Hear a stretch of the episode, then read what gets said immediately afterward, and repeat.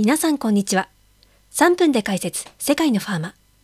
世界の記者たちが発信する製薬ビジネスメディア、スクリプトピンクシートから今注目の話題を短くまとめてお届けします。解説役は日本担当マネージングエディターの高木梨沙です。第9回は中国から。消化器がん治療薬の分野で注目されるクローディン18.2抗体の話題です。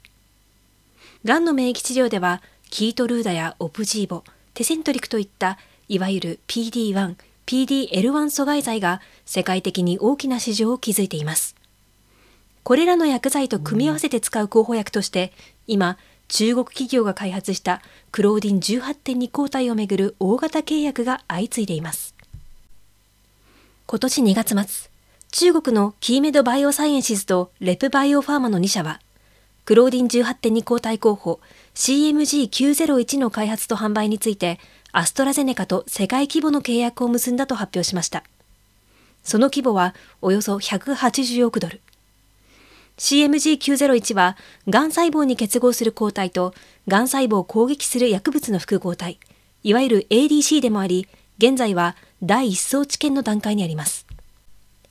クローディン18.2抗体をめぐっては、中国企業の快進撃が他にも続いています。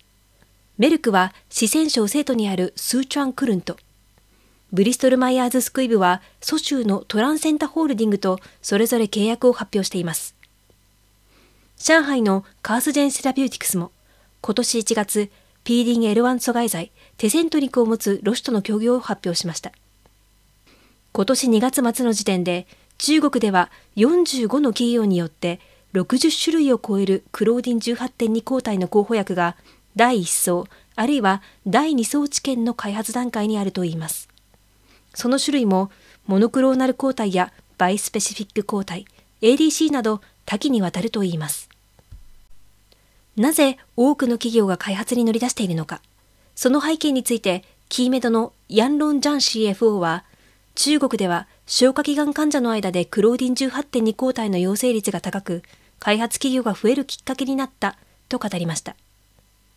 同じ分野では、日本のアステラス製薬も候補薬ゾルベツキシマブが第3層治験でエンドポイントを達成しており、今後、さらに市場の競争は激化するとみられます。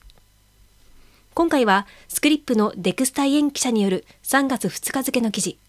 Chinese biotechs ascend deal making by partnering up clothing 18.2 agents 中国バイオテック企業が急成長。クローディン18.2交代で協業続々からお送りしました。記事の URL は配信の概要欄でもご紹介しています。